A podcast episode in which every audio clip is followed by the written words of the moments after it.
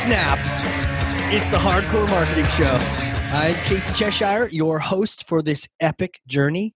And today's show, sponsored by Cheshire Impact, on a mission to help you maximize your marketing automation and CRM. CheshireImpact.com. Bam. And today's guest, oh man, what I'm, I'm like super excited. I've got a little bit of that marketing starstruckness and also uh, so many things to talk about. Who is this guest? Well, it, hypothetical introduction story. Our guest. Have you ever been doing your job and you look around, you see things that are crazy and sometimes hilarious or just ironically wrong, and you thought, huh, you know, let me let me just draw a cartoon about this, and and and you keep doing it, you keep drawing it, and you know, marketing can get weird, and business too. And so these things are all around us. My guest today did that, and he was seeing these things, making these drawings, and years later, this has turned into a whole career, a whole business with a consulting group, with a book that's coming out, we're going to talk about, and even keynote stages around the world. He is a marketing comedian, he is a visual storyteller, a keynote speaker, the founder and the CEO of Marketoonist, content marketing with a sense of humor. Tom Fishburne, welcome, sir. Thank you so much for having me on. It's great.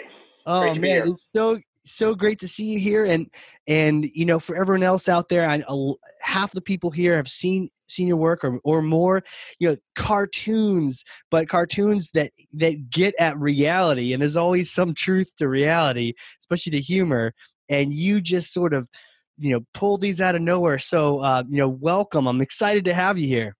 Thank you so much. It's really great to be on. So the theme today, we were talking about, you know, that roadmap for marketing, a maturity model to help people maximize marketing automation. Don't just go blast some email. Don't do that that that common mistake that a lot of people use. Just think technology is going to solve it for you, but know your buyer, get to know them, build some systems so you can measure and report what's working, what's not working. Getting into content marketing, being authentic, and really right now we're we're in two different parts where the theme of content marketing and getting into the idea of social and authentic communication. So that's why you're here. Eh, you know, here to school us, probably make us laugh, and and I wanted to start out. Are there myths? I mean, if you're making cartoons all the time, you got to be pretty positive guy. But are there any myths out there, bogus marketing strategies that you're seeing that you just want to shut down, um, punch it in the face? Yeah, yeah, I think there. I think there are a lot. I think marketing marketing is an ongoing education for all of us. I think we're always learning every day on the job, and there are so many things that we hear out there, conventional wisdom that we're brought up sort of understanding. And so I think we always have to kind of question those. One thing that immediately comes to mind, and I hear this all the time, particularly with content marketing, is something I like to describe as the uh, as the flock of seagulls approach. The idea that you're going to create kind of one thing as a one-hit wonder, and that's gonna that's gonna create some you know magic pixie dust in your marketing plan. And what I found is what what is far more important than the one-hit wonder approach is committing to some sort of continuity over time, some sort of right. ongoing connection with the audience that you're reaching over time. And if you invest in that relationship, that's far more important than any sort of one piece of creative or one piece of content that you could create. Um, our the long the client that we've been working with the longest has been publishing a cartoon every week for over eight years now, and that's a huge you know length of continuity. But and over time, value of that has just continued to grow. And yes, wow. a few of those along the way have have you know quote unquote gone viral and have sure. reached huge audiences, but the bigger value over time is that ongoing connection where the audience is sort of tuning into the next installment and I think there's room for more marketers to think about that continuity mindset more, more than a virality mindset. So that's one thing I try to educate uh, you clients, you know, that, that, we work with is not to assume like the first thing you put out there, you know, you're, you're one and done, but you really have to sort of commit to some sort of cadence and frequency over time. Yeah, it's almost like that gym metaphor. You know, you could get a great workout in today, or you could go run a marathon. We just had the Boston Marathon in like snow conditions uh, yeah. two days ago. Um, but, but, instead of instead of doing that, it you know, and injuring yourself essentially, uh, and trying to go viral, and maybe it does, but more than likely it doesn't. It's that uh, that commitment to consistency you know, going every day or going every other, but having some sort of weekly tempo that people can rely on that consistency of message. And Uh, okay, I see so many businesses that you see this flurry of activity around some sort of a launch of a campaign, and then you see it uh, slowly off, and then next thing you know, you know it's you know last updated months ago or years ago. It just you, people, I, I think, get get frustrated because they set these these unrealistic expectations right out of the gates, and I think it's that ongoing that ongoing frequency that that I think is is a useful mentality for marketers of any stripe. It's something that's inherently embedded in cartoons. Cartoons is inherently a serial medium. Medium. Yeah. Had, you know, Peanuts was published every day for 50 years. You know that kind of mm. long-term frequency. I think too often marketers, you know, have a campaign by campaign or a quarter by quarter or um, you know a one shot mentality, but that ongoing connection with an audience over time, I think is really, really useful. You know, that's so true. And I even think about, you know, marketing automation tools and you can build drip campaigns that message people. And I always know that when I when I look at a the name, even just the name of a drip campaign and I see it say July 2018, then yeah. I know something's wrong because you're you're not planning to be reaching to people on a regular basis. You're planning for July to be a regular basis, and that, that's not it. You know, that's you know, in this these sort of spurts. It's almost like when I was learning to drive my my Wrangler. You know, my dad said, "Here, you know, we we helped you buy a car, but you can't have it till you can know how to drive it. you know, I'm starting and stopping. I'm starting and stopping. That's not a comfortable ride for anyone. No one wants to ride with you when you're driving like that. But that's how our marketing campaigns are if we're not committing to some sort of consistent message. And you can have things you want to highlight, but not making your whole, you know, being a gym trainer once a month, you know? Yes, exactly. I think also it's about ultimately it's about the relationship that you have with the audience yeah. that you're connecting with relationship and you have to in order to be something that they'd want to hear from with some frequency you need to be providing something of value. And it, having that continuity mindset i think sort of changes how you think about the relationship with your audience ultimately giving them something so useful that they would miss it if it wasn't there you know, if, you know and that's and that's uh, i think that's that's kind of raises the bar in my mind a little bit on on what we put out there. You know, would it be something that they would complain about if it if it wasn't there? Right. I like that. Ultimately, something they would miss if it wasn't there. They would yeah, yeah. That, that you know, giving you giving them so much value, it's not just helpful, but they're like, "Where's the USA Today?" or "Where's that thing that I always looked for?" Uh, for me, it's always that last page on that on that USA Today in a hotel lobby where it said, you know, this little weird thing happened in Wisconsin and this thing happened in New Hampshire and you know, little tiny mm, curious little news snippets from from each state. I always just looked forward to that, and I, I would have the same idea. You know, if where where is it? You know, or my wife and I would fill out a crossword every Sunday at brunch. You know, and and if we can't find that that that that magazine that that's always you know in the little stand, you know, last last weekend there was one so we had to share. That was a little challenging, sharing a crossword. It was not too bad, but yeah, yeah, something you consistently look for. Uh, and that, and to your point, now you have a relationship. I think we we kind of give air quotes to relationship, and then yeah. treat it as if it was, you know, one of those like paid relationships. It's like no, no, no. Th- th- to be consistent, you know, we're not gonna, you know, talk with a significant other once a month. You know, oh, let's have a quarterly meeting as you know Uh, in a relationship here, and I, I won't I won't talk to you for three months. Let's not right, have right, right. communication. You know. I, I think it also it, it, it, reflects the fact I think that that connecting with an audience is a bit of a privilege. I think sometimes marketers get into yeah. the mindset that it's just about cranking up the marketing automation machine and letting it fly, and that it's sort of one directional. But ultimately, having an audience that wants to hear from you with that kind of a frequency, there's a privilege in that. And I think raising the bar and what we put out there is kind of commensurate with that, with that sort of treating it like a privilege. Well, how do you get there? I mean, that's hard. You yeah. Know? Oh, well, it is, and I think i obviously I come up with a kind of an unusual background as a cartoonist, but I think that you know I've learned from cart, you know, cartoonists ultimately build up audiences. You know, particularly today's cartoonists that can't rely on newspapers and magazines. They're building up audiences. Uh, you know, one cartoon at a time, trying to grow an audience and learning from the audience, learning what resonates, and trying to build on that.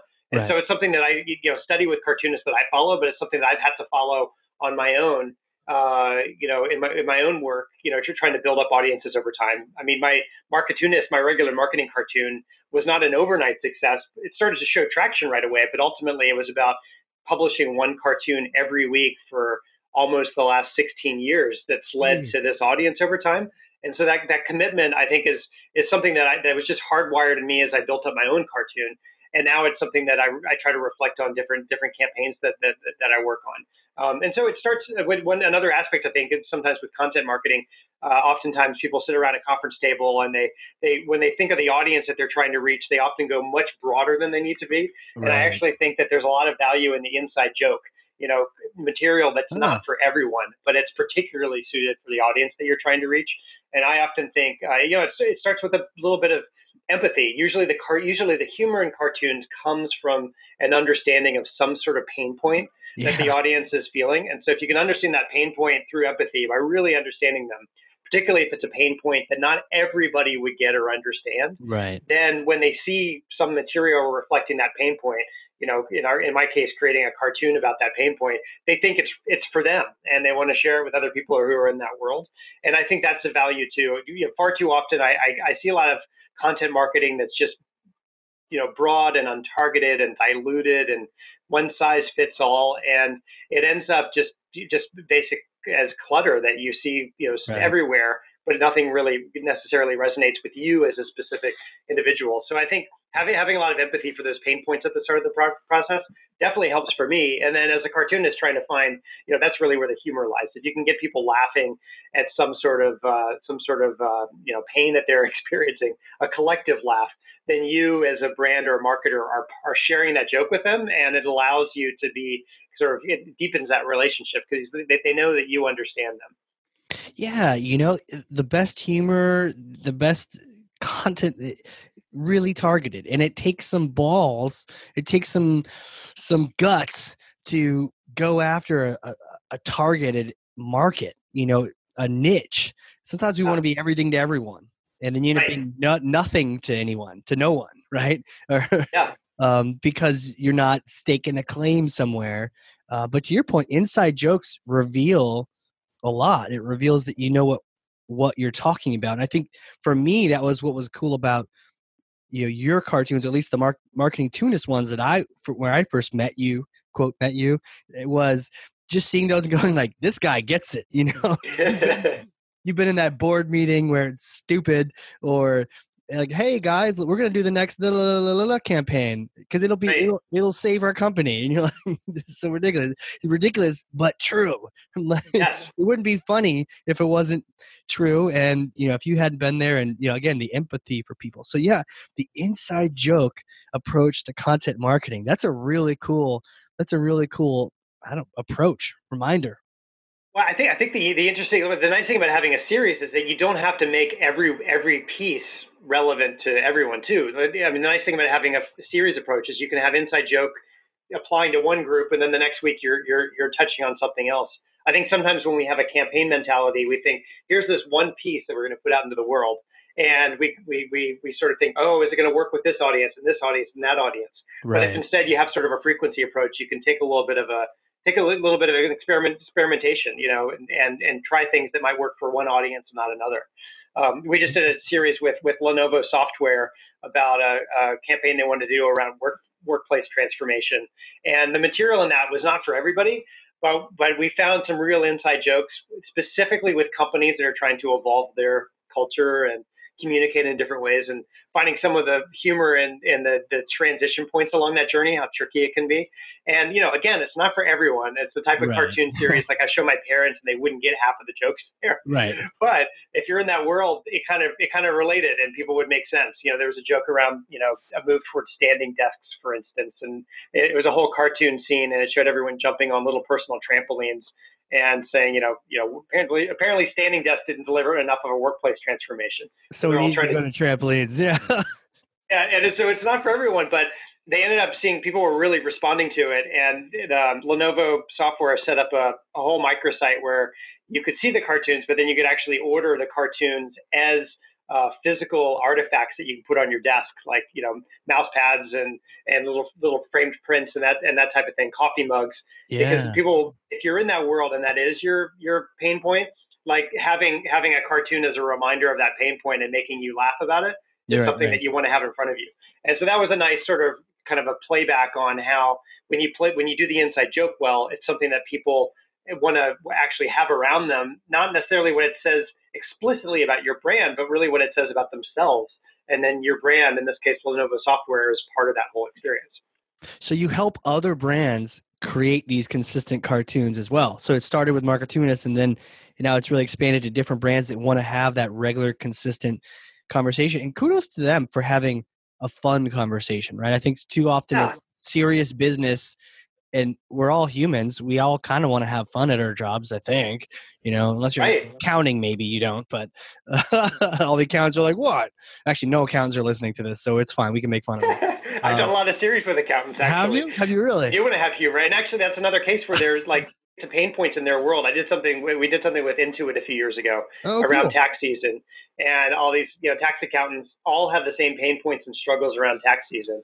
And in that case, we actually made it interactive. We had we created a few cartoons about the life of an accountant around tax season, and then we put out a call for stories for people to tell their horror stories of what some of the things that have happened to them, and explicitly about you know about technology woes. You know, uh, Intuit was trying to talk about the fact that they have a lot in the cloud, and so the cloud can help solve some of the data woes of keeping your data locally. So we got all these great stories and like created you know created cartoons around actual stories from the audience that they were reaching. So there was somebody whose, you know, daughter had come in as a toddler and pulled, me know, what does this button do? And basically turned off the whole, uh, oh, no. you know, oh, you know, her PC and, and ended up losing all this work. And so, you know, that turned into a cartoon. It was pretty funny, and the audience, you know, responded well to that because right. it captured real stories. So I think I think um, that that was the big light bulb moment for me, where I could turn kind of my Marketoonist journey from a hobby into a career. Is when I thought, this card the same way that I'm creating a cartoon every week about marketing, brands could use cartoons as a communication medium to connect with their audiences. So for the last eight years, we've been focused on that um, uh, as a kind of a mini studio approach, helping brands yeah. communicate with cartoons.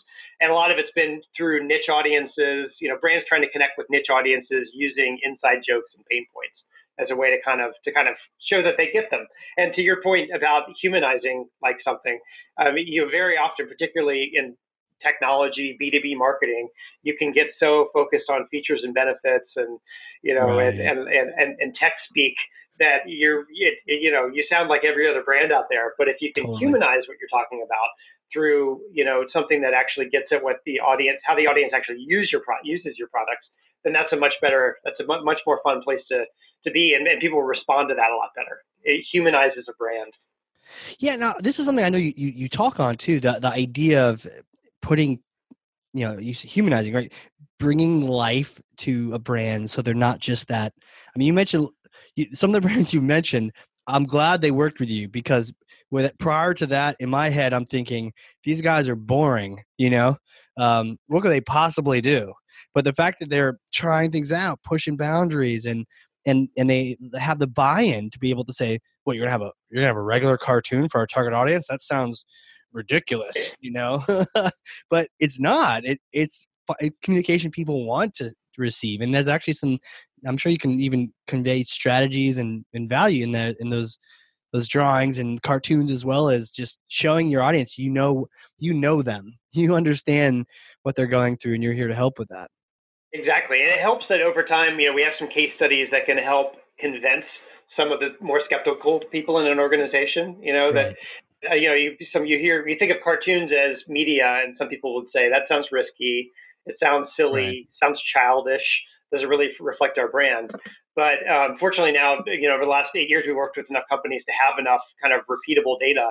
Yeah. You know, it's typically triple the engagement rates of other types of visual media that these companies are experimenting. 100%. Yeah. Cartoons are so engaging, you know, it's fun.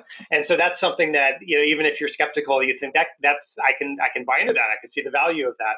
And then I think, you know, yeah, it's been it's funny. Some of the campaigns that have done the best are some of the brands that you think would be the most risk adverse and less willing to do it. And I think that's partly why is that if you can humanize something that's traditionally been very, you know, very, you know, straight laced and right. uh, kind of represent the human side of your brand, uh, that that goes a long way. And that and, contrast you know, is what noticeable, maybe like, right? God, I don't want to see this. Oh, wait, it's you know, it's a cartoon. I can see. It's funny. It's my life. I can see myself in that. Totally. What what were some of those brands? That, that well, you know, we, like, we, talked about a couple of them already. Okay, yeah. So, you know, Intuit and, and Lenovo software sure. were two that that.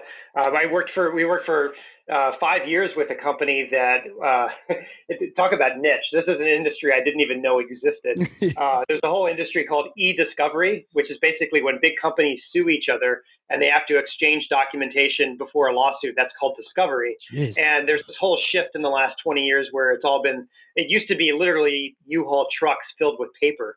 You know that one one you know law firm would send another before a lawsuit, and then it all went digital. So all these companies have to figure out how to digitize and share all these digital records. And lawyers are not the most tech savvy people in the universe. No. And so that created a lot of tension as they have to figure out, you know, lawyers who are used to scribbling on yellow tablets, you know, yellow legal tabs, ha- yeah. tablets, having to like think about, you know, optical character recognition and you know and, and you know you know all, all sorts of very detailed metadata oriented questions so there's a lot of humor in that but it's very niche because not everybody would get humor for lawyers trying to do e-discovery and it's also you think about lawyers, you know, if you think about lawsuits, it's not the funniest area to play with, but by creating a cartoon series here, it really brought a lot of the stuff to life.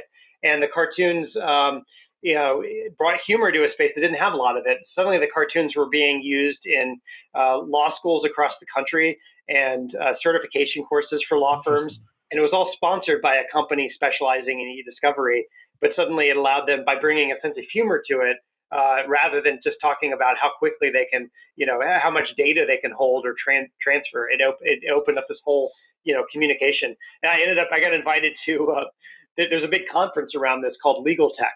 Okay. And it was in New York that year. And they not only ran one of the cartoons as a billboard ad in Times Square. Which oh, no way. So many lawyers at that one point in time focused on e-discovery in yeah. Times Square. But they, they flew me out and had me uh, basically signing cartoons and calendars and things at a booth. All of these people showed up who knew the cartoon and like yeah. were totally connecting with it. And you think, gosh, would there ever really be humor in something like e-discovery, you know, or that you know this kind of niche yeah. area? What this what this this campaign taught me is that yes, for people who work in that space, if you can bring humor to their world and show that you get them, they're totally receptive to them to it, and they're totally you know happy with having you know a sense of humor brought to something that that that is at the end of the day kind of serious. You're going in front of judges, but it's it's partly worked because so much of that job is so serious. You you know right I, in that contrast between serious and and you know even me just even just me saying like oh accountants and they're boring. And I, I know a few and i like them but i'd still make fun of them. But uh but yeah everyone's got their their humor and and their their niche area that they love hearing about. One of my other uh, favorite cartoons is um, terminal lance. It's just all about the marine corps all about yeah. but that low level where you're just that guy sweeping or cleaning or on some stupid you know assignment and and and just like just like how you know your cartoon just nails marketing and some of the ridiculous conversations that happen in boardrooms and and and brainstorm sessions you know this other one did for uh, for the marine corps. But you know and that might be a serious thing but there's always humor. And and i guess yeah even to that point even in like combat and things like that there was always some element of you gotta you gotta escape it all. You know, you gotta escape right. tax season if you're an accountant, or if you're you know an, attorney doing these you know really serious, gigantic lawsuits. It's nothing to nothing to laugh about, but you know you, you gotta somehow laugh about what you do. Uh, and that actually reminded me. Uh, there's this uh, attorney is actually really popular right now. Bob Goff. He talks a lot about love and he's got books out. He's just a really super guy. But he's a trial attorney and he's also like a humanitarian. But he he's yeah. a story that he wears a Mickey Mouse watch to court, and and he does. And you know, I think he mentioned that at one point there, like three or four days in, he saw a juror see his watch and like and smile and he's like aha i got it i got this i got this case i think there's i think there's room for that i think sometimes we uh, i don't know we we I don't know, get into a place of thinking that business has to be serious and certain types of communication has to be serious. And I think uh, what I've learned is, you know, cartoons often allow us to say things that are hard to say any other way. I don't think it just has to be cartoons, but I think that that's, you know, that's one classic medium that you get you get away with a little bit of that. And to your point about cartoons about combat, I mean, cartoons can cover all sorts of material, basically, and and and and by having empathy, and ultimately, I think um, the best cartoons have the audience that they're trying to reach somehow exhibited it as a hero in the cartoon, somehow from their point of view, showing their struggle and what they're going through. And so when you make the audience the hero, you know, there's embedded empathy in that. And then, you know, you're share, you're sharing an experience with them. And that's, even though it may be a one directional medium, you're creating something and putting it out to an audience. In some ways, it feels two directional because the audience has to kind of look at the cartoon and see themselves in it. And it says something about, about them. And that's, that's a, I think that's a, in my mind, a useful metaphor really for any type of content marketing or any type of marketing is to think about your audience as the hero for what you're creating and how and how what you're creating can be something that's a shared experience between you and the audience that you're reaching. I like that. The audience is the hero, hero of the story, the hero yeah. of the cartoon, the drawing, the, the the illustration, the case study, whatever it is, they're the hero. Right, exactly instead of the butt of the joke or the victim who downloaded this white paper that is a bunch of clickbait. You know, it's actually there to help them. They're the hero. You're treating them like it. You're putting them front and center. That's exactly, and I think there's a lot. Yeah, I, I, often, I really think about like what the butt of the joke is going to be, because yeah. I, you know, I think that they're they're definitely, you know, in the field of cartooning, there's definitely like the the the the flavor of cartooning that's very kind of cynical and takedown and using a poison pen and I feel like that, that that approach, in my experience, has not worked well with marketing. To be you know, that sort of cynical. Ultimately, you ultimately I try to poke fun at things, but ultimately I'm not looking. I'm not creating a, cart, a cartoon putting myself on a pedestal above the audience. And I think right. you know it's ultimately showing you know we're going through some sort of struggle. There's some sort of pain point, but ultimately it's uh, it's about you know finding a bit of a bit of humor in the pain point without without the poison pen. Tell me about Poison Pen because I, I definitely I I've seen I the good kind is where you're in it with them. You know, we're yeah. we're, we're all in this together. Or this this may be crazy, but hey, we're all in this boardroom together. You know, and even if I couldn't have joined you there, here's this drawing to show I, I was there in spirit. But what's the yeah. poison pen aspect? How do we people take that too far? They where they go off off track? I think that it's, it's when there's sort of a takedown, a takedown element, like you're you're you're you're uh, uh, you're you're sort of uh, when it becomes sort of almost character assassination of a stereotype, for instance. Like I think finding humor, there, there's a line there because I think you know I obviously in a lot of my cartoons about marketing, I make fun of things that marketers yeah. say, and I'm one of them. But it's it's but it going after. Uh, um, yeah, you know, let's use you know political cartoons as an example. How it treats certain world leaders. Every uh, single, uh, you know, that that I think is you know, it's there's a vein of that that's really really funny and, and resonant. But in the world of marketing, that sort of negative tinge can can shut people off. I think the line I try to think of is that the cartoons in the world of you know, humor in general in the world of marketing, you're more of a court jester than you are sort of uh, Lenny Bruce. It's sort of like you're laughing at at things collectively but you're not uh, you're you're not you're not trying to, to, to take down or belittle. Maybe you know maybe for some brands that takedown approach you know can work, but I think I think for most most brands that, that I work with, particularly in, in B2B marketing, it's more about you know good natured sense of humor around yeah. pain points. Have you that, seen people that, do wrong? Obviously, political cartoons just come to mind. It's like you're going to make somebody's eyes roll, but in like in a commercial sense, have you have you seen any sort of commercials or any sort of you know, where they're doing it incorrect. Because I'm trying to think of a good example. I mean, uh, political obviously makes sense, but yeah. commercial side, taking down the competitor, maybe I don't know. Just yeah, they can't. I mean, I think I, I think the challenger brands can be very powerful, and I've yeah. worked in challenger brands in my marketing career. Oh yeah, yeah. Here's an example. So I, for for years I worked for this a company called Method. They make uh, uh, cleaning products, hand soaps, and that type of thing. It's huh. a it's a great brand. It was a challenger brand. It was kind of taking on Procter and Gamble and Unilever and companies like that. And it was a challenger brand, so inherently uh, it was it was provoking, you know, the 800 pound gorilla, you know, and there was a lot of humor in that. But occasionally uh, there was sort of a spectrum of lighthearted to dark, and communication, uh, you know, really worked well. Like often, you know, we we would just sort of make fun of, of these bigger companies that often were a little bit stiff. You know, yeah. we we they received a cease and desist letter for having a uh, an image of a, of a daisy in one of its cleaning bottles. And it's something that Method had used from day one uh, early in its brand. And then later on, a brand launched a you know environmental cleaning brand product, and they used that image of a daisy in a bottle.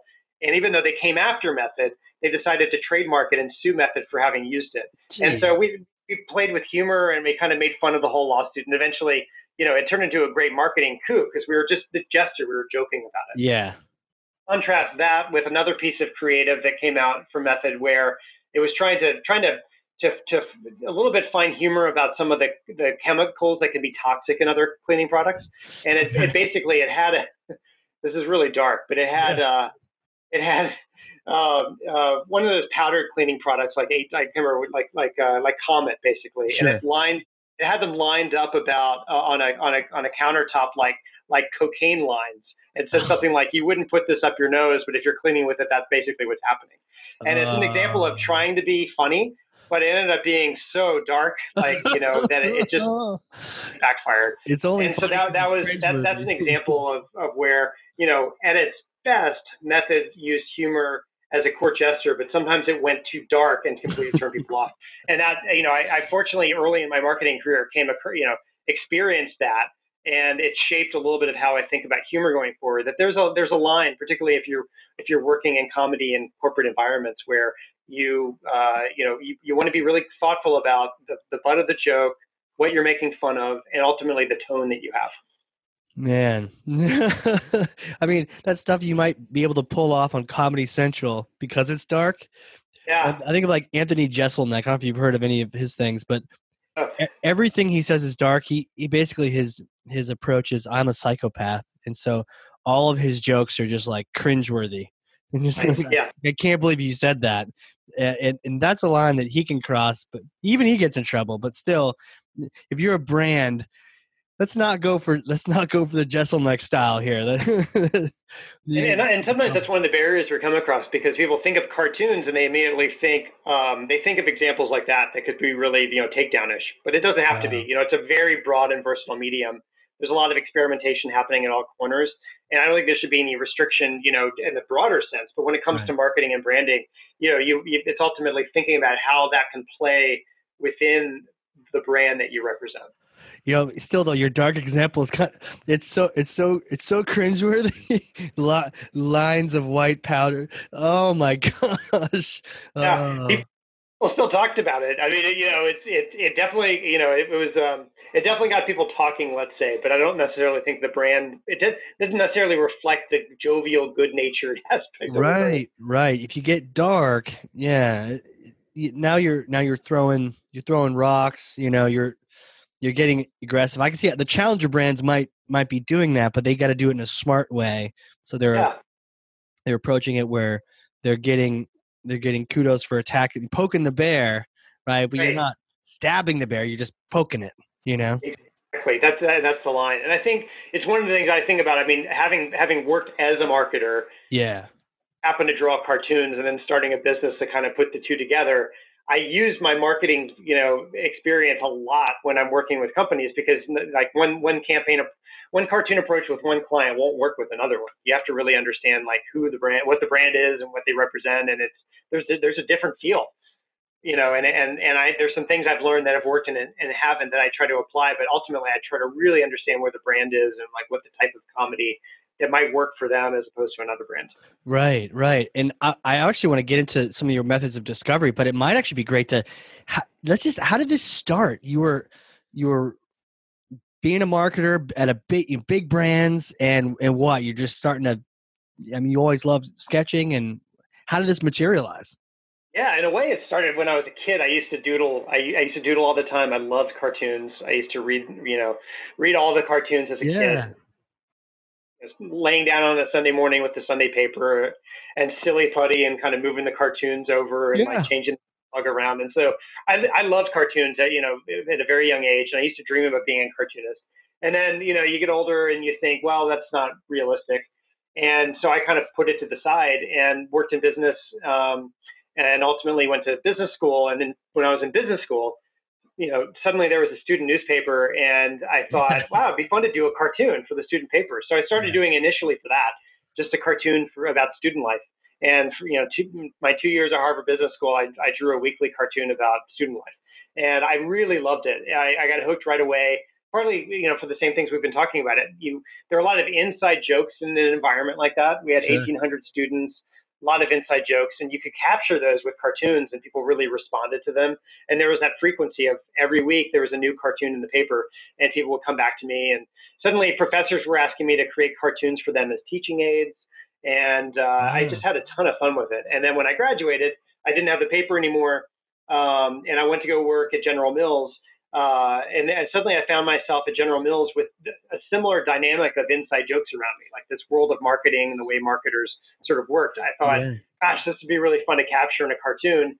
Um, and instead of a student paper, I just set up a simple website, had a way for people to sign up to get on my mailing list, and then send it out to the 35, you know, other marketers who were part of my class at General Mills. Right. And the next thing you knew, it started to grow. People started to sign up from all over different companies, different countries, and it just took on a momentum of its own. And so that sort of followed my marketing career from Method to, I'm sorry, from General Mills to Nestle, and then ultimately to uh, Method. And uh, I was, you know, working as a marketer by day, and at nights and weekends, I try to draw cartoons about the stuff I was seeing. And then I started, uh, over time, companies started to contact me and asking if I could create cartoons for them to use as content marketing. And I would say, well, actually, this is just a hobby. You know, I have a day job, I have a busy day job, but they, uh, they were some of the products were really interesting, and I, the Asian Wall Street Journal contacted me, and I created a cartoon really? book for them. That was really fun. And then more and more brands started to ask if I could create things, and I, I, started doing it on the side and initially thinking it would just be a little sideline, but it started to get enough momentum. Eventually, I got to a point where I thought, wow, there's really is an opportunity to think about cartoons as a medium for marketing communication. And yeah. given my background, I'm in a pretty interesting place to experiment with that. And so, eight years ago, my wife and I started this full time as a little marketing studio, you know, focused on content marketing.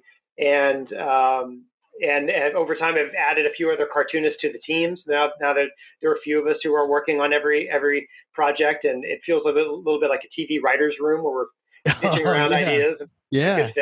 And I, I love it. It's been a great way for me to combine the marketing side of my life with the cartooning side of my life, and uh, and you know, ultimately achieve the childhood dream I had when I was sitting on the floor as a 10 year old reading the Sunday paper. Yeah. You know, hearing, hearing that story, it's so interesting because it sounds like you're, you would get started with a cartoon at a particular area you're at and, and you're like, oh, there's something here. People are even telling you something here, but it's almost like that voice in our heads or, or it could be an adult or someone saying, you got to grow up and, and go you know be one of these people over here this company or whatnot and like okay all right and you go do that you're like but i think i want to draw about this too you know i, I want to bring my own passion back into this so it's almost like you kept doing it finally it's like all right i'm let's do this so how did you have a couple clients had you done a couple projects on the side when you're like okay we could make a go at this or was it just like oh it took it took a long time to think i could really make a go at it like that's yeah. you know we at the time we had young kids yeah. Um, we were uh, actually we, I was living in we lived in London for three years with Method, and so I wasn't even in my you know I was in a different country. Yeah. And but all this was taking off, and I was really you know I was really thinking there's something here, but it was scary to think about actually cutting the cord, you know, leaving the salary behind and actually oh, yeah. making. It. And there was an entrepreneur um, who I talked to around that time named David Hieatt, who uh, lives in Wales. He started a denim a, a denim company, a jeans company, and um, he had this analogy he said was useful for him whenever he was thinking about starting a new business, and he described it the, as the, as the V1 marker. And he mm said that when your aircraft about to take off and you're running down the, the runway, there's this point called V1 speed where the plane takes off. It's the point of no return, where the plane either takes off or it crashes. And he right. said, helpful for him is to look down the runway and think, what would have to be true in the future for me to jump and start this? Yeah. And uh, what those criteria would be. And then when you hit those criteria, then the decision's kind of been taken away from you. It's time to just jump. Yeah. And so he, so I thought about that, like, what is my V1 marker? And I eventually came to, you know, a few things. I wanted to have um, moonlighting revenue at half my salary. So okay. enough clients equal to half my salary. I wanted to have a business plan to get to the other half within a yep. year. So I gave myself a year to get back to where I was from a salary perspective. Um, I wanted to have my wife's support, and I wanted to have um, a home equity line of credit, so sure. I could have a little bit of a safety net. Yeah. And so I was cruising down the runway, and uh, when all those things came to be true, it was just time to jump, and that took some of the fear out of it. Not all the fear, like it was still terrifying, particularly yeah, after sure. I did it, and I and I thought, oh my God, what have I done? and all my mentors are saying, you're leaving this great marketing career to pursue a cartooning career? Are you out of your mind? um, but uh, but you know, it's been eight years, and it's been it's far you know surpassed any of my expectations. I've learned so much, and I learned that it doesn't have to be one or the other. In this case, it was an ex- a continuation of this journey, right. not uh, you know while it may seem on the face of it going from marketing to cartooning ultimately you know i'm doing marketing every day. It's Still really basically starting a marketing agency that just happens to work in cartoons. Right. but it was certainly scary to make the jump. And i've talked with a lot of a lot of other people you know a lot of people since then a lot of, a lot of would-be entrepreneurs who are thinking about making similar leaps. And uh, i think it's a common experience for anyone starting something. You know leaving leaving the safety net you know the known to go out into something that's unknown it's really terrifying. And the V1 marker helped me, uh, uh, you know, psychologically get there, but it also made sure that my ducks were in a row. Like I didn't just walk in the office with a dramatic "I'm quitting this place" kind of right. moment, Peace. but I really wanted to have, you know, have something I was I was jumping toward, not just not just leaving something. And yeah. it helped. Where I was working at the time, Method. One of the founders used to always tell me, um, I never want you to leave Method to join another company. I want you to leave Method to start another company. So yeah. that was always encouraging. That's a cool. Oh, that's yeah, that is encouraging. Yeah, and, and I like the point about having something to jump for, uh, so you're not just jumping. Because uh, yeah. that, that would be about kind of irresponsible. But even having some sort of image, and I mean, if you have an image and a plan, that's even better. Um, yeah. Yeah, I don't if Of course, the plan gets thrown out of the window right after you jump does. too. but I think the act of thing to it is what matters. Suddenly, all these doors opened up that I never even knew would exist. You know, right. public speaking, for instance, I never expected to get paid for that. You know, I, I but, but once I started yeah. the business and were asking me, hey, could you give a talk using cartoons on this topic? And I said yes. And suddenly, you know, fast forward to now, it's it's it's about a third of the revenue is paid really? keynotes, and I love it. It's one of my things I love the most is getting on stage and speaking about marketing using cartoons. But I didn't I didn't even know that it was a possibility when I made that leap. And so I think the act of committing to taking the jump suddenly suddenly when I was definitely doing this and it wasn't just a sideline or a hobby, um, you know, people started to contact me asking me to collaborate on interesting projects, all these things I couldn't have expected. You know, we, I got a call last, last year for, you know, a, a marketing cartoon to help a particular event. And it, the marketing cartoon ended up winning a Guinness Book of World Records uh, entry. the most contributions to a color by number. We broke up the cartoon into little teeny color by number things, and over the course of three days, you know, hundreds of people basically colored in this cartoon that I drew. Okay. And then the New you know Guinness World Records gave the award out. And it's like if you had told a ten year old version of myself, I, you know, someday. I not only have a job as a cartoonist, but also win a Guinness World Record in relation to it. I would have thought you were you were crazy, but uh, that's the kind of stuff I, I found that happens when you commit to something. You know, making yeah. this kind of a jump, all these doors open and windows open that you didn't know were there. Yeah commit to something that you actually care about and are passionate about. And and you got a guinness record without having to eat like 300 oysters or you know or, or learn how to juggle or anything crazy like, like you breathe you know hold your breath for nine minutes or something. You it's something you're passionate about and just flowed through that. You know right. one of the things i was thinking about when you mentioned that, that committing to that jump uh, by the way I, I love that airplane metaphor because there's that certain point and it's like beyond this, we gotta we gotta take off and try to turn around and fly and land because we're there's no more runway after this, so you gotta go. Um, I, I mean, I used to do a lot of ropes courses and things like that, and they have a particular one where you climb up a telephone pole. Obviously, you're you're roped in, uh, but this is like a, one of those team building things, and you you climb up a telephone pole, at the top, and you actually stand on the top of it, which is more scary than probably anything else because yeah. you, you have to somehow get up on your feet and not fall over and then stand up on that pole. But once you're standing up, you're like, okay, at least I'm up. But like, what what next? And there's a trapeze bar in front of you, and it ah. looked stupid far. Like it looked it, from the ground, it looks far. From up there, it looks far. You're like, this is ridiculous, and you try not to, you know, self self tell yourself that you're going to miss it automatically. Be like, this is I don't know how I can make this, right. but because it's there and I remember just you know you, you have to just uh, okay you're like okay I'm gonna I'm gonna I'm gonna give this a shot and you jump and when you actually grab onto that bar you're it's pretty friggin' exciting and you're like I, yeah. I never thought I'd make this but you had to have something to jump to otherwise you know it, it's a lot much harder to well I mean just jump off this pole that sounds ridiculous you know right. how, how I jump to that thing you know Exactly. I, I could have been idling on the edge of the cliff for years. I was sure. really, you know, I was I was already making money, you know, with cartoons as marketing for several years before I made the jump. It was just moonlighting, and I thought, there's no way this can actually be a bigger thing.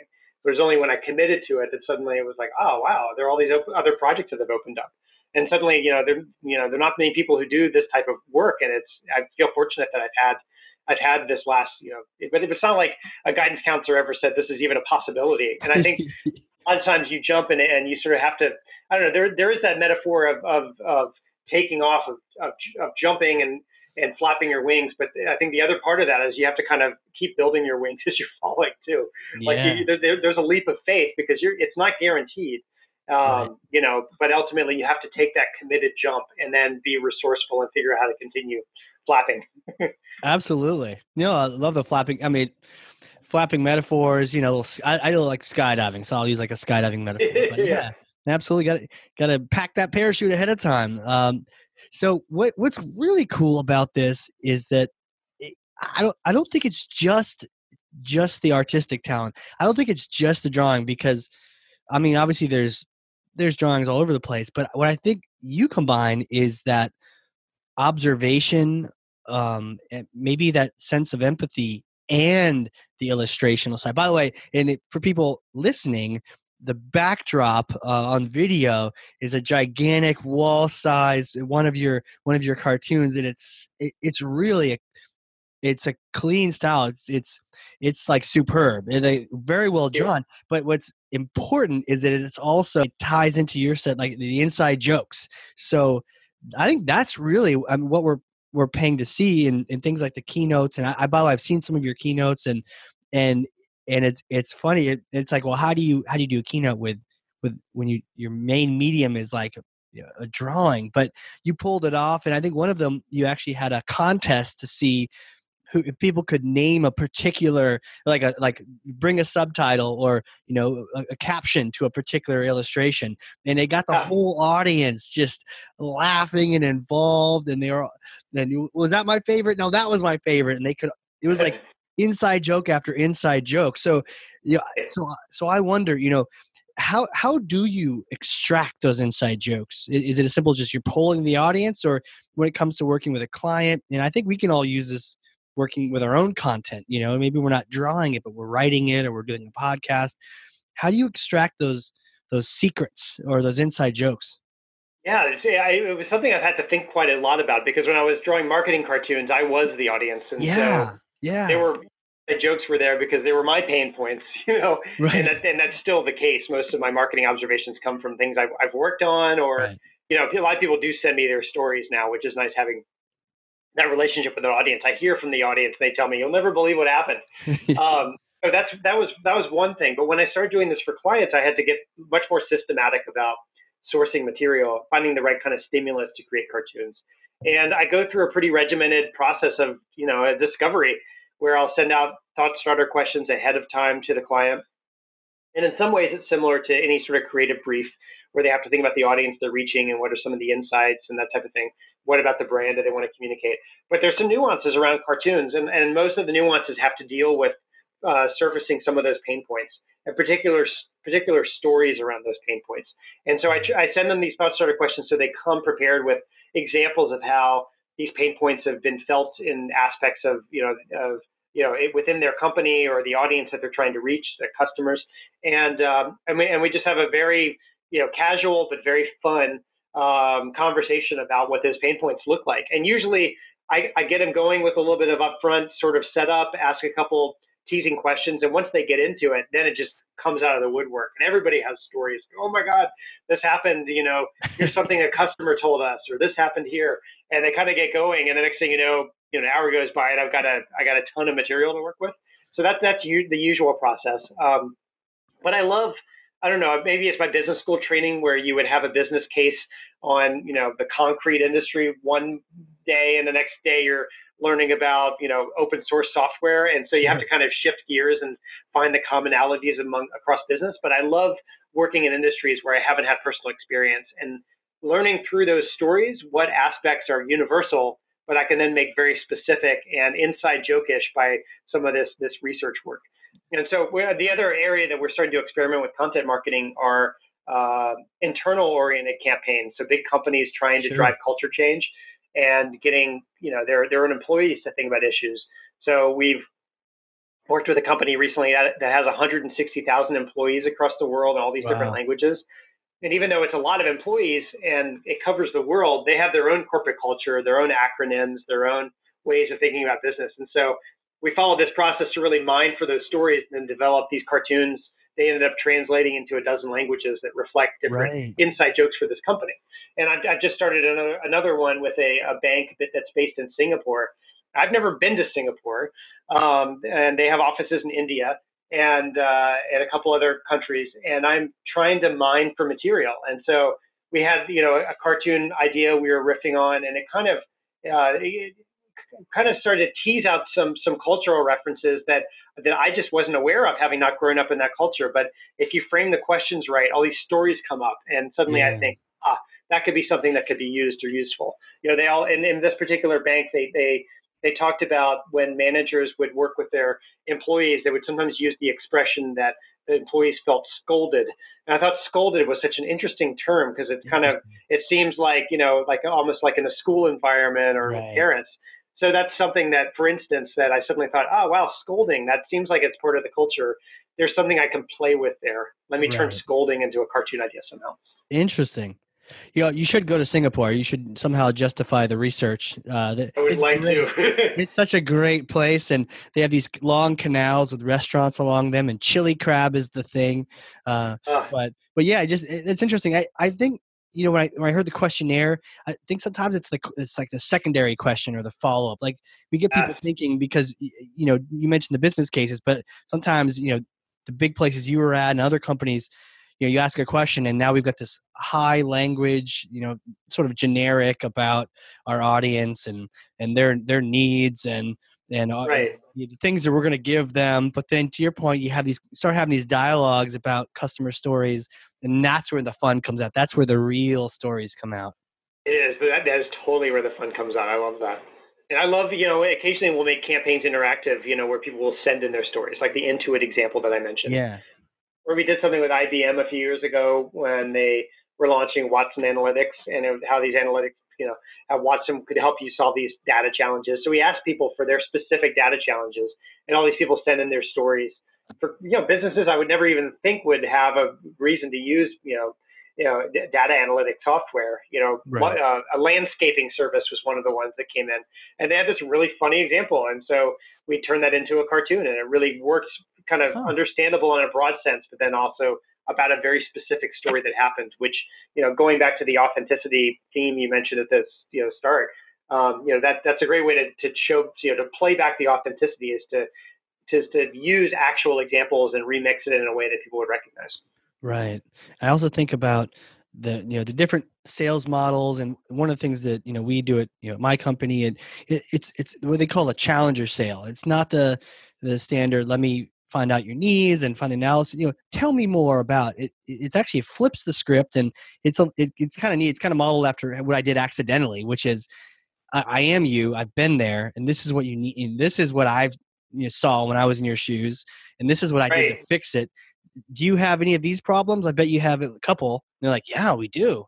Wow you really yeah. know you really know us don't you? And it's like yeah we do. We you know we for sure know it's like like you knew me before i even opened my mouth you know what we're, we're up to and what we're going on and I, I see and i see the, the cartoons as a reflection of that it's a company saying we know you whether it's internal to to an employee we, oh, we know you have you've dealt with this language or the externally we know you've had this challenge and right. and we're here to not only do we know you that well we, we made this other thing to, to help you do that Yes, I think that's totally right. And it's in a way, it's kind of how I built this business is because yeah. I have this cartoon for marketers, and then my clients are all marketers who've been following that cartoon, you know, and for inevitably decades. the initial call starts with, "Oh, I've been reading your stuff for a while. You totally get us." So let's we you skip past a lot of this, a lot of the preamble, and get right into the the fun working relationship, which yeah. I think is is nice because they they know that you get them.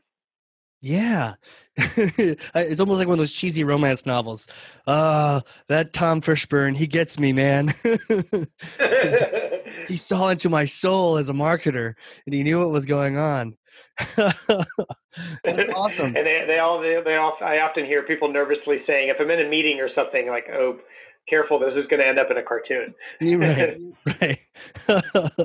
oh, absolutely. You know, it's that, it's the, it's the visuals, you know, and I, and I know you you've talked a lot as, as well about the, the, idea of visual storytelling and in, in marketing if we forget the fact that we're telling stories that's actually what's happening here. That's the best way instead of pushing something at someone we're saying look similar situation yeah, i've gone through the same kind of thing and this is what's happened you know and and we, we actually just had a podcast with uh, um, amazing guest nancy behavioral marketing, behavioral science and marketing, talking about people love the social proof and and the the idea that someone else has gone through this just like them, you know, and yeah. and so how you know talk about visual storytelling. How how do you how do you take sort of this concept of storytelling and and add the visuals to it? And it you know it, it probably goes beyond even just cartoons or that particular medium into just the idea of our, our visual senses.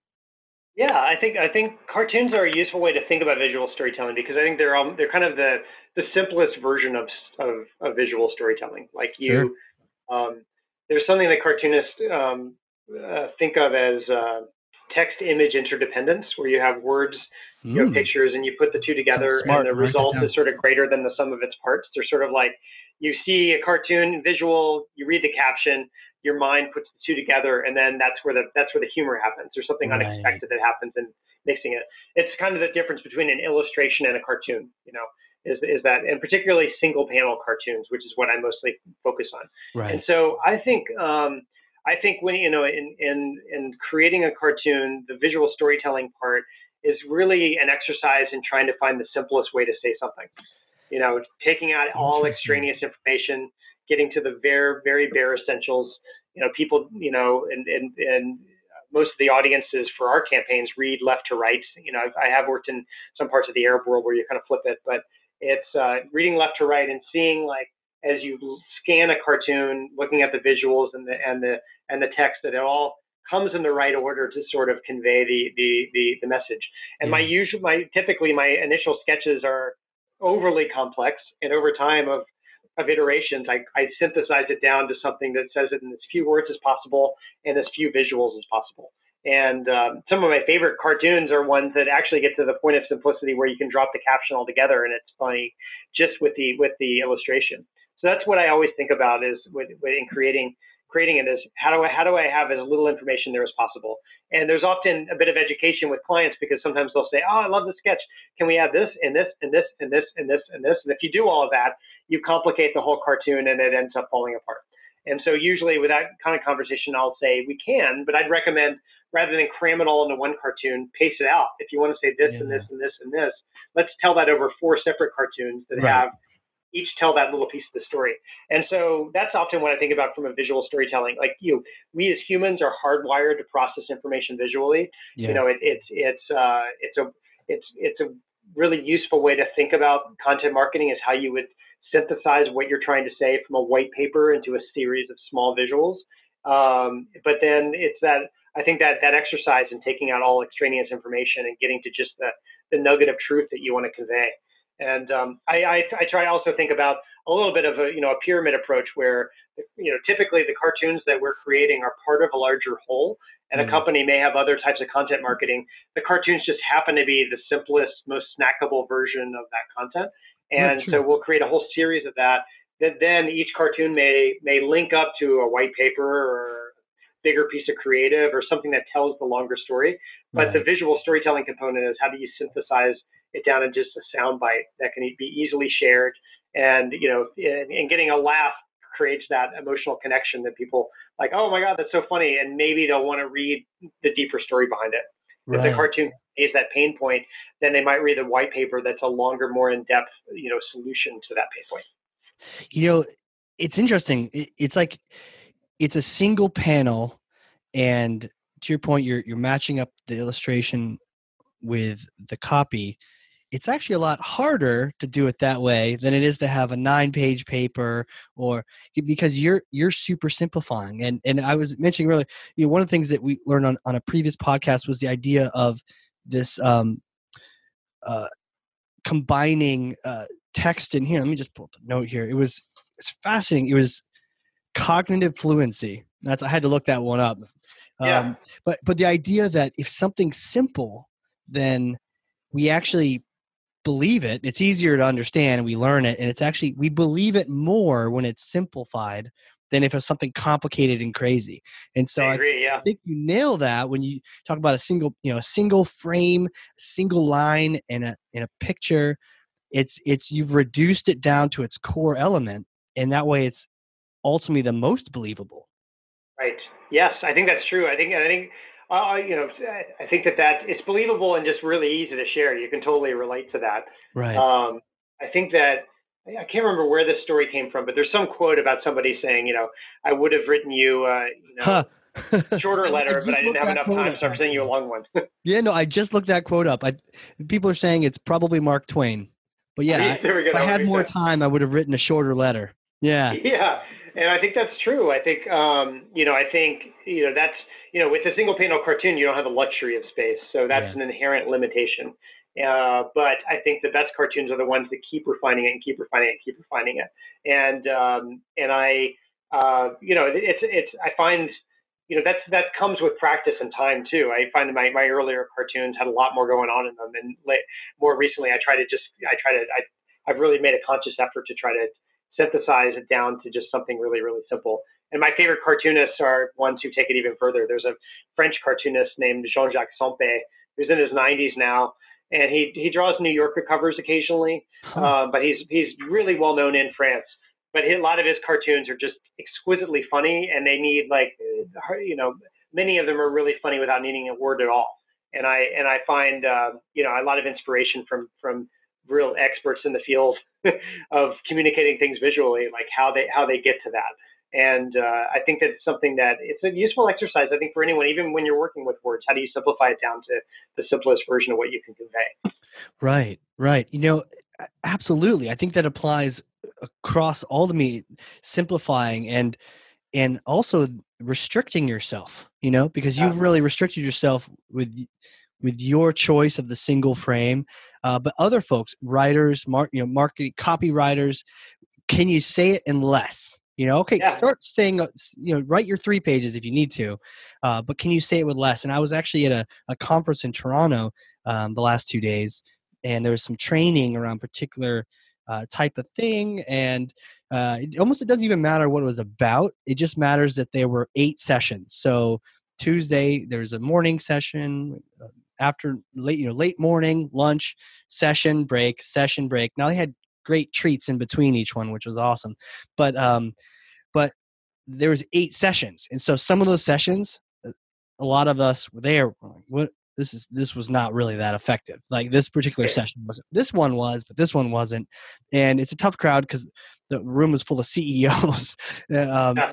you were like cats, right? So, um, but but you know, my thought I had in my head was start with one session. You only have a half morning session.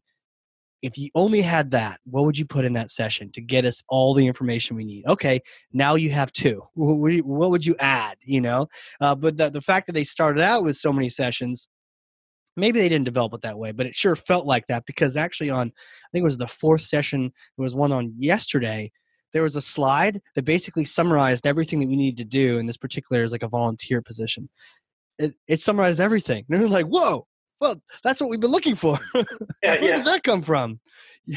I would put that on that first session, right? So it was a great example for me to okay this is what i do with eight sessions but what would you do with one or two yeah. would you do with one page okay one page white paper what are you going to say what you only get one stat you're going to highlight in a little call out on the right what's that one stat okay and then maybe the second page but but really kind of having forcing ourselves mark twain style single panel what can you convey in that in that one part Exactly. Yeah, I think it's yeah, it's a it's a really useful exercise, and to, to, to- and I think there's because there's so much clutter, you know, Yeah. this content marketing overload. It's incre- increasingly important to find that because there's just there's been such an emphasis on quantity, and I think you know this next stage is really going to be about quality and refinement. For sure. Now, what I would love to ask you now about is creativity. And I know you present on this and, and you're just I mean, based on what I've seen, you know, very visually creative, but also the conversation we talked about. How you know how do you? you know, I don't want to say oversimplify it. You know, as, asking Elon Musk how do you make a rocket, but how do you increase your creativity? You know, how do you you know get those juices flowing on a more regular basis and you know, what's your approach to all that because i'm sure after a while you know i'm sure there's maybe one particular day where you're like i don't feel like doing any you know i don't yeah. know maybe not if it's a passion but sometimes you're just like i, I don't want to do you know it's your job now you know, right. how do you stay fresh how do you stay current that kind of thing yeah it's um it's something that i didn't have to think about when i was just creating a cartoon a week about marketing yeah. i was right. like you know it's not it was not that hard to create a cartoon a week. You're just surrounded by stimulus and you think that'll make a cartoon. But now that I'm, you know, typically more more like 20 cartoons a week, let's say, for different campaigns and clients, I've had to be much more systemic about uh, right. or systematic about my approach to creativity. And I've studied the processes of a lot of artists of different stripes. And really? I've kind of experimented with what works well for me. And I find that uh, the most important thing is to dedicate um, uh, set aside and dedicate space and time purely for the creative process, where I'm not trying to multitask, where I don't have conference calls. Uh, it helps for me to have that as the same time every single day, uh, or at least the first thing that I do every single day. I'm most creative early in the morning, and I, I find most artists and writers I've known are the same way. So I dedicate kind of the first two hours of every day for pure creative time, and it's like exercise. Like it, it's it's uh, it's something that the more that I hold to that, the more I exercise it, the better and more productive those creative times are. And so I, I dedicate two hours. I have a lot of rituals around those two hours. You know, I, I turn off all devices and distractions. Um, I listen to the same album over and over again. Um, for some reason, it's kind of, it kind of like started to become part of my process. Yeah. And uh, and that's helpful now because it's like Pavlov's dogs. When I hear that album on a on a plane. I can work on a plane now, you know. But but it's also it gets me into ah. that creative space where I know for those two hours my job is to is to work on creative ideas.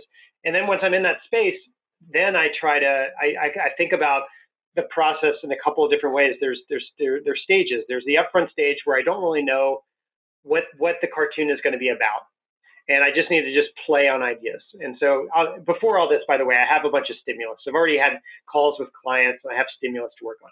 But then when I'm sitting down with that stimulus, the first stage is really not putting any structure around it except for the fact that I'm sitting in a chair and have to play with this material. And I play with it, you know, for a period of time. I usually work in 45 minute increments, sure. play with the material. And at the end of that, I probably, I mostly just have a bunch of goofy sketches on index cards. Most yeah. of them don't make. Then I, sh- I put it away and then I come back the next day and I look at those goofy sketches on the index cards. And after a day, my subconscious mind, I think, starts to play with a little bit. And suddenly, some of those goofy sketches, I start to think maybe there's something here. I don't even really know what it is yet. And I kind of think of, of my own little Wikipedia stub for an idea. And I yeah. kind of put them in a special little category called stubs. Of oh, things that could be cartoons someday, but I don't really know if they're actually they're actually something there or not. And then I put it all away again. And then the third day, I come back and look at it, and at that point, some things are starting to rise to the top as actual cartoons. Um, they're not totally refined yet; they're really sketchy, but there's something a little bit f- further there. And uh, and I keep playing with those. I also keep going back to the goofy sketches from the first day, and I add more goofy sketches. And you know, day after day after day, I suddenly have a packet of things that where ideas are bubbling to the top that could actually be cartoons. Other things have you know some potential there. I intuitively feel like there's some potential, but I don't quite know what yet and I just kind of refine on it. And at the end of a week of doing that, I have a good stack of solid ideas that I can then share with the client. And uh, the cartoonists that I partner with are also working on a similar system. So typically, you know, I mentioned the writers' room approach. Yeah. We're all doing our version of this, and then there's a thing that comes happens where we bring all the ideas together and we see which ones are totally rising to the top, and we refine them a little bit more, and then we present those to the client. And so I find that over time, that process works for me to sort of um, where I try to, you know, you mentioned the idea of, writer, of writer's block or feeling days that you're not as creative, and that definitely happens. But um, what I find that the wrong approach to that is to think, I'm not feeling it today. I'm going to go do something else. The approach that I've started to do is to is to sit in that chair even if I don't feel like it, and just lower the bar of what I am expected to do. Day one is just about silly little sketches on index cards. If I start to worry, oh my God, I don't have anything that could be a great cartoon by day five. If I'm worried about that on day one, I won't have the silly little sketches on. You'll never get there, right? Yeah. So I don't know, that might be more detail than you wanted, but I find that that's my awesome. that's my process like that is dedicating the time to be creative and then being systemic about what my job is on any one day and and and try to not put but the, the, the problem I find is that if I have there's sort of a pendulum between my creative brain and my critical brain. And if I have too much of my critical brain on day one, I won't come up with anything. So I need to have I need to have the space and the time to be creative without the critical brain interrupting. But then by day five, I need the critical brain that'll tell me, hey, you got to simplify this further, or this isn't understandable, or how about we flip this around this way and it'll maybe a better a better result. And so that's that's the ultimate that's the ultimate uh, kind of balance I have to go through. And a lot of artists I've talked to have a similar process in their own way of right. separating time when they can work on it. And ultimately, I, they're so, you know, ultimately it is about sitting in the chair. Like I, I can't wait for eureka moments in the shower or on a run. Um, and it has to, you know, there's a uh, cartoonist named Hilary Price who draws who draws the cartoon rhymes with orange.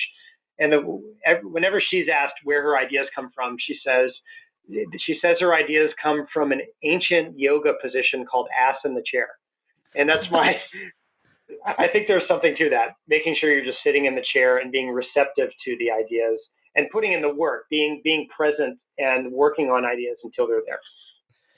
You know, I'm I'm gonna Tim Ferriss on you and and uh, ask you some follow up questions here because there's a couple really interesting. You know, and I also want to love to hear how you you know what some of the different influences that helped you build this. But this is really interesting. So same album over and over again. Do you eventually switch it up? Uh, no, I, ha- I haven't in the last you know ten years or so. It's always been a this 1959 Miles Davis album called Kind of Blue. For some reason, that album I just like keyed into, and it's all instrumental, so there's nothing to get distracted by. And the moment I first hit the first part of the song, it, it I I barely even listened to the song. I couldn't even tell you what songs are in what order because it really is pure subconscious. I just right. listen to it. And something about those songs kind of takes me to a place where I'm I'm open to uh, non-linear thinking and not trying to overthink ideas. I just sort of let it let it go. And uh, you know, it, could be other albums for other people, but for some reason, I never get tired of it after or all maybe not. Maybe that's just the album. We should all go get that. It could be, yeah. Look that up on Spotify right after this. this I know there's one other cartoonist who years later he drew a cartoon about that album, and I thought, oh my god, there's maybe something in the ether there. It, right, if you can ever fully encapsulate it. Wow. Yeah. Okay, so same one for ten over ten years. Then really at this point, you said on a loop. It's exactly almost exactly 45 minutes long, which is a good creative stretch for me. So when the album sort of ends, uh, it's a good time for me to take a break. and then right. I'll literally sit down and put the album on again. And it, uh, I never get tired of it, but it, it, it, uh, I don't know. It's, it, I think I, I find that rituals are helpful to get me into that space where I suspend my creative mind and get into a place where I know it's just purely about sitting in the chair trying to riff on creative ideas. Interesting. Yeah. Like even before this podcast, I, I put on a particular CD. I jumped on a trampoline and uh, looked yeah. out the window at all the passerbys like, who is that guy? Uh, don't worry, it's Casey. But but no, I, I see. You know, then that's in the moment. But I, I, there is some value to the kind of thing where you can just tune out. You know, and and to your point, not having words on those songs. I mean, sometimes I'll listen to Spanish music because I have no idea what they're saying. And I, and I think I found that if you know what they're saying, you can get tired of it a lot faster because yeah. and you also you can focus on it maybe you shouldn't be because you just keep hearing the same words but when it's instrumental probably even a little bit better than the Spanish because eventually you, you'll learn the Spanish. um, not very well, but uh, better. Uh, and so eventually you get tired of those words potentially, but instrumental, um, you can you know, just let it flow. That makes a lot of sense. So I'm like mood music, but it's neat that it's the same, the same one. Uh, another, yeah. you know, and it, you, you mentioned it's almost like, you know, working out or going to the gym, being consistent with it and it's kind of a cliche that creativity is a muscle but something about cliches i've lately heard you know whenever you hear a cliche it's usually true some some i think that's absolutely true. for that you know yeah if I, I, I you know if i the more i exercise that muscle the more you know yeah. the quicker it is for me to get to ideas in the chair if i haven't done it for a while if i've been on vacation or whatever it, i'm rusty when i first get into it and i get yeah. distracted i get impatient and i start to notice you know what time it is before that 45 minutes is up. But I'm re- when I'm really like used to exercising it every day. D- generally, I look down and the, the album's over, and I'm like, wow, that's I can't believe that's been 45 minutes already. Yeah, that's how you know you're in the zone, right? Flow state, that kind of thing. That's really cool. Um, yeah. And then how and do you? Then, like, there's always time for conference calls later in the day. Sure. Like I find like I've I've shifting from an environment where I was working in a big office and not really in control of my schedule per se because my calendar would fill up and meeting requests all day long, running from one thing to another.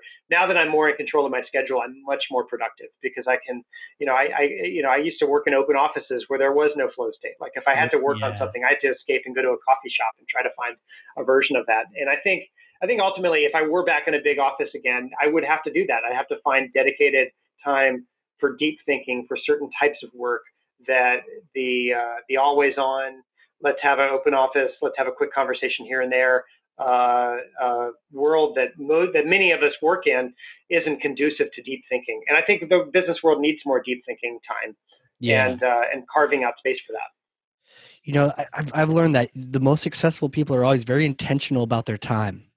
You know, in in whenever you can do that, you can really leverage your own time. You know, that's where growth comes from for sure. Uh, there, there's a system that that I've recently started subscribing to where you pick days. Uh, strategic coach is what it's called, and you pick days. Um, a free day, like this is a day where I'm not checking email. Uh, I'm only spending family or doing some hobby that I love. It's my free day. But that creates a sense of urgency. So the day prior or the day after, you want to get that work done so you have the time on the free day. But then you have focus days where yeah. you just do the top things you need to be doing. Um, it sounds like this would be that that almost that creative time that, that you have um, on a daily basis. But sometimes you might even bucket in in a whole day, and then that frees up the last part, which is a buffer day, where you're you're actually planning ahead for those those free and focus days. So yeah, it's it's those exactly. kind of concepts that are just really fascinating. But I see that working. I see that being yeah. much more effective than five minutes here, five minutes there. You're you can't possibly get you know give your your brain a chance. That's why people come up with ideas in the shower because they're not giving themselves a chance to do it. You know, uh, you know, outside of that environment. Yeah, I totally agree. And I also feel like I, I find um, it's helpful for me to space it out. Like if somebody says you need a cartoon by tomorrow, um, I, I, I, do that occasionally, but I'd much prefer to have that process play out with sure. the iterations because that, that lets the subconscious come in. It's ultimately always a better cartoon if I can let my subconscious mind do some of the work. Yeah, and yeah. not just. I always... can picture you just having some sort of like French artist freak out, like in a day. Oh no, not me. You know, like don't you know I how work I under these conditions. I'm yeah. Dr. Burn. I I have a process. uh, yeah, for sure. Oh man. Uh, oh, one other question. Um, how do you organize your stubs? Oh yeah, so I have um, um, I work on five by eight index cards, which lets me. I used to work in sketchbooks, and I found that I was found it restrictive to work in the sequence of the sketchbook. Yeah, it's easier for me to have a big stacks of paper that I can shuffle around, and so I will um, uh, typically have a, just an envelope for each project I work on, and I try to, you know, they they they, they tie up. It's one of those little tied up envelopes, and I'll typically have all the stubs for that project in there, and I organize them by group. There may be themes, so a particular particular client, we may have 10 different themes we're riffing on, and there are stubs within each of those themes. And uh, and I just kind of like I'll, I'll shuffle it through. It's really sketchy and rough. And mo- mo- if anybody else, you know, stumbled across that's mostly illegible to anybody but me. But when I look at the images, I'm like, oh, that's what I was going for in that sketch. And, uh, and I shuffle it around, refine it. If it if I ripped on it and iterate it to a point where it's the next as an evolution, I just throw away the old one. I try not to be precious about anything at that stage right. uh, which is another part. The moment I start to get too precious about it, the moment I'm really into refinement mode, and uh, I need I need to. That, that's when my critical mind comes too much in. So I, I need to be I need to be deliberately uh, um, kind of somewhat you know, organized, but allow myself to, you know, like I said, create the silly little drawings where I don't have any expectations on anyone. Right, and the cards allows you to just freely shuffle them and and and move things around yeah, and draw over them. And you know, i i'll start with pencil, then I'll add ink for things that might be a little better, and then Sharpie, and then you know, it starts to starts to hold form. I'll play with different colors, or I'll initial them if they're if they look like they're further along. But it's just my own very quick shorthand to catalog the ideas as I have them and what's striking a chord with me. Mm-hmm. Sometimes I look at it. Sometimes I'll put away a whole stack of stubs, come back, you know, particularly for the Marketoonist campaign or some of the campaigns that are ongoing. I'll I'll find stuff I didn't see a lot of value in and didn't take forward. I'll stick it in a in a drawer and come back to it three months later, and there's something on three months later. I'm like, oh my gosh, I can't believe I didn't see this. There's this is this could be turned into a really great idea. So Right. I find that I have to have respect for the subconscious mind, uh, you know, and and what ha- what can happen when I'm not consciously thinking about ideas. you know it sounds like respect for it but also you're you're telling it what to do too by you know doing that position that yoga position butt in the seat. Hey Yeah. time is dedicated to this activity. But then to your point lowering the bar. And I, and I think i don't know if it was tim ferriss someone saying i want to write two crappy pages a day.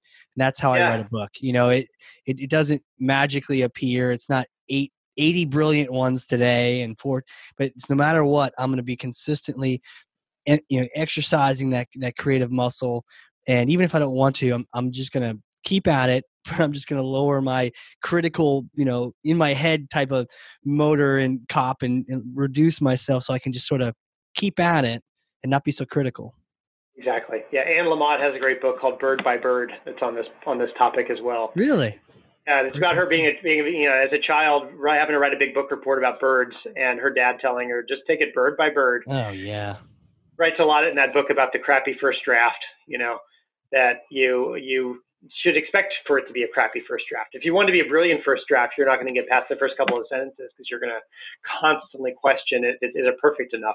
But what's more Right. important is getting that crappy first draft out there. So You know, I, I often think my first day, I'm like, my only job is to fill up this envelope full of little index cards. You know, Yeah. and you know, it doesn't matter if any of them are any good at all, but it just scribble it down. The goofier, the better. And that by date, you know, a couple days into that cycle, I see something in there inevitably, and I need to have, you know, I think true writer's block would come for me the moment I start uh, stop having faith that on day three, four, and five there are there are you know valuable ideas there. But at the moment, I have enough track record to f- have, have faith in the process. You know, it's not about me; it's about the you know trusting the process. That the if I sit in the, the chair long enough, inevitably the ideas will be there. Right, right. I, I mean, I, I love writing, but I've struggled with the fact that I like things being perfect, Yeah. and and they don't.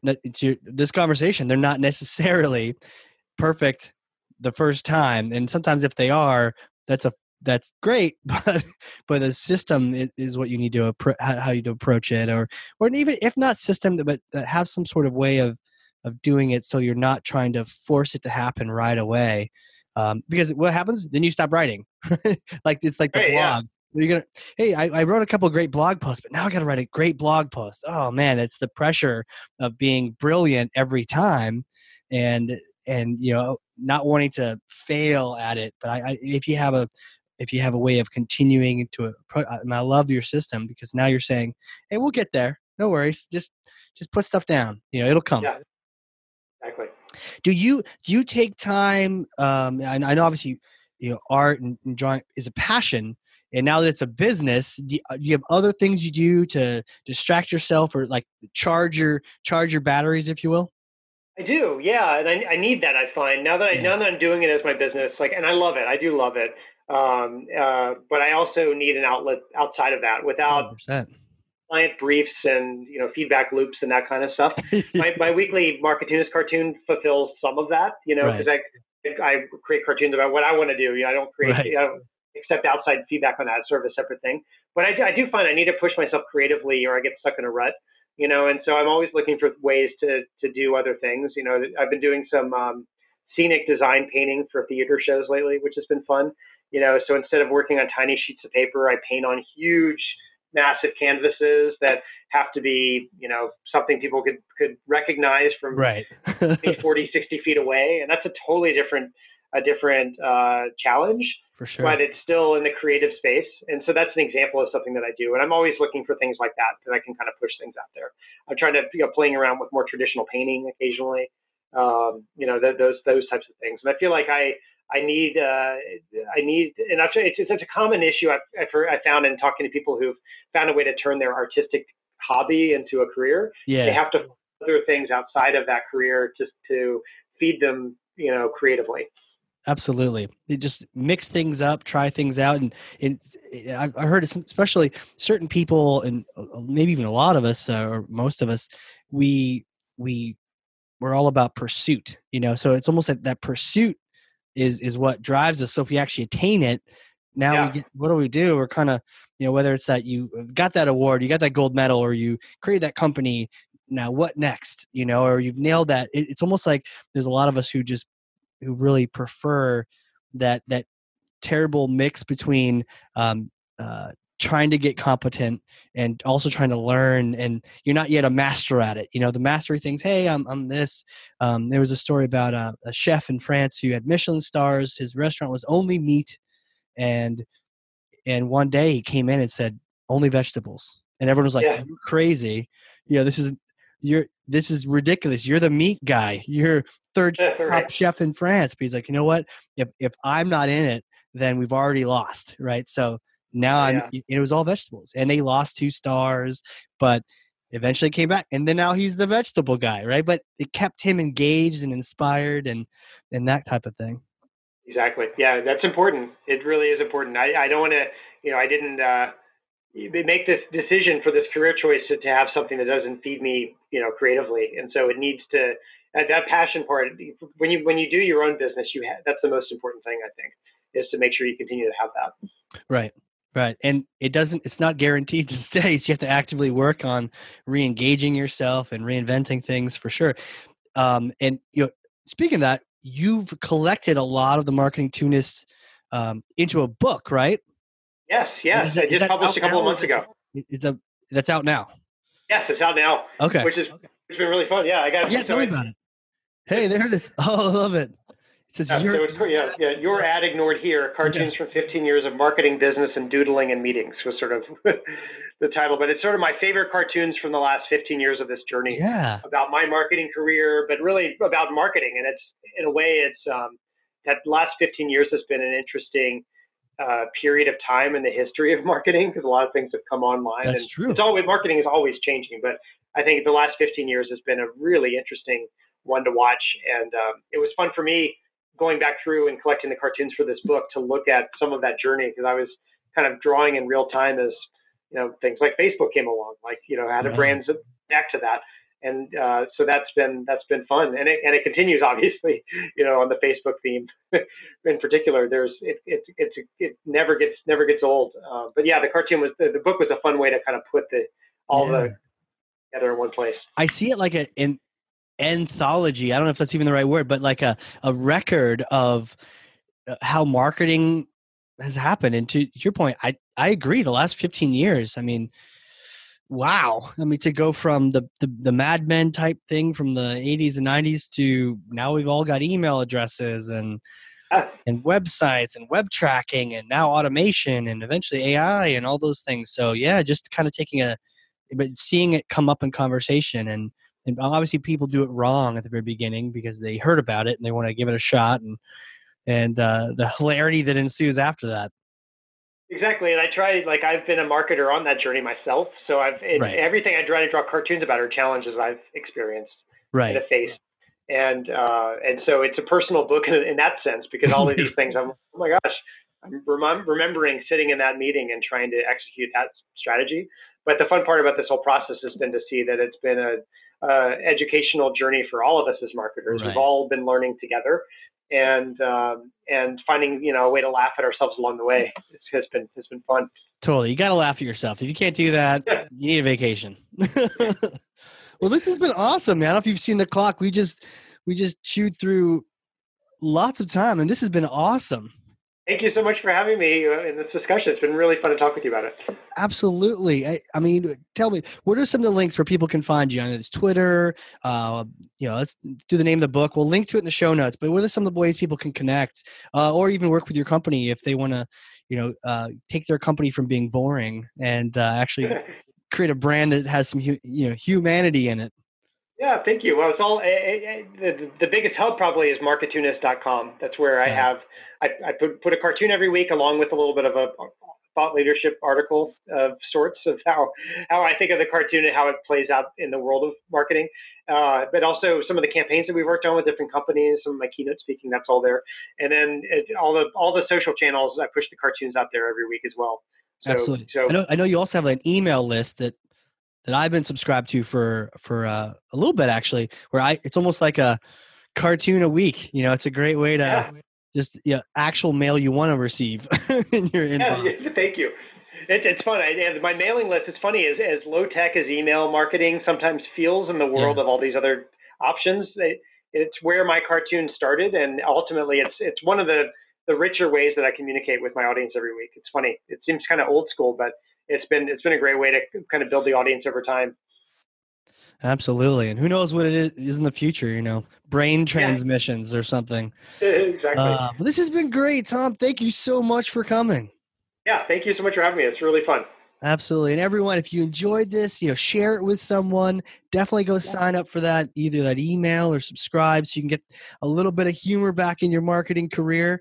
And uh, this has been the Hard Corps Marketing Show. We'll see you next time.